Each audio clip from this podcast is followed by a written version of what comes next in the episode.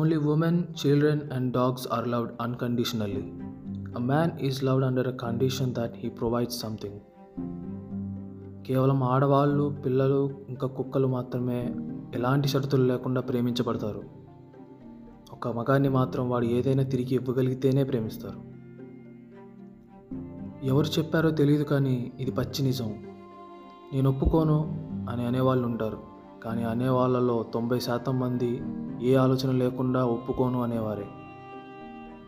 ఒక కొడుకు తన తల్లిదండ్రుల్ని చూసుకోలేకపోయినా, ఒక తండ్రి తన పిల్లలు అడిగింది ఇవ్వకపోయినా, ఒక భర్త సంపాదన లేక ఇంట్లో ఉన్న, ఆఖరికి ఒక లవర్ తన గర్ల్ ఫ్రెండ్ అడిగిన గిఫ్ట్ ఇవ్వలేకపోయినా వాళ్ళకి ముందు చీవాట్లు పడతాయి. ఆ తర్వాత అసహించుకోవడం మొదలు పెడతారు. అప్పటికీ వాడు మారకపోతే వాడిని వదిలేసి వెళ్ళిపోతారు. ఇది ఒక మనిషి వల్ల జరిగిన తప్పు కాదు, ఒక వ్యవస్థ వల్ల జరిగిన తప్పు. ప్రపంచంలో ఏ మూలకు వెళ్ళినా మగాళ్ళ పట్ల ఇదే వైఖరి మీకు కనిపిస్తుంది. ఎందుకంటే సగటు మగాడు ముందు వాడి చుట్టూ ఉన్న వాళ్ళ గురించి ఆలోచించి, ఆ తర్వాతే వాడి గురించి వాడు ఆలోచించుకోవాలి అన్నట్టుగా సమాజం వాడిని తయారు చేసింది.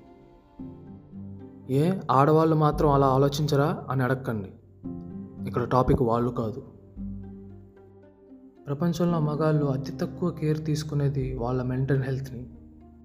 సగం మంది మగాళ్ళకి వాళ్ళు ఏం ఫీల్ అవుతున్నారో కూడా వాళ్ళకి తెలియదు.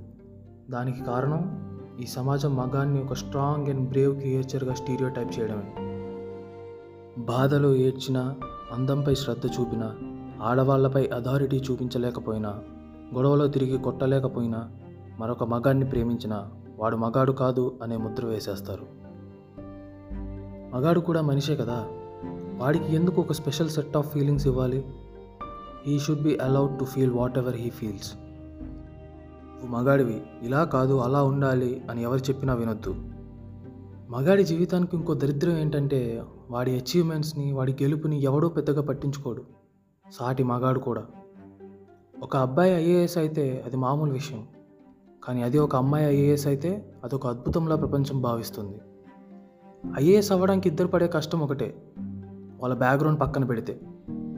కానీ అమ్మాయే టాక్ ఆఫ్ ది టౌన్ అవుతుంది, అబ్బాయి జస్ట్ టాక్గా మిగిలిపోతాడు. ఇక్కడ ఫైనల్గా చెప్పొచ్చేది ఏంటంటే, మీ నాన్నని, మీ అన్నయ్యలని, మీ తమ్ముళ్ళని, మీ బాయ్ ఫ్రెండ్ని, మీ కొడుకులని, మీ ఫ్రెండ్స్ని జాగ్రత్తగా చూసుకోండి. ఒక మగాడు ఎన్ని చేసినా వాడు తిరిగి కోరుకునేది కొంచెం ప్రేమ, గుర్తింపు, అంతే. నా తోటి మగ యదవలకి కూడా ఇదే చెప్తున్నా.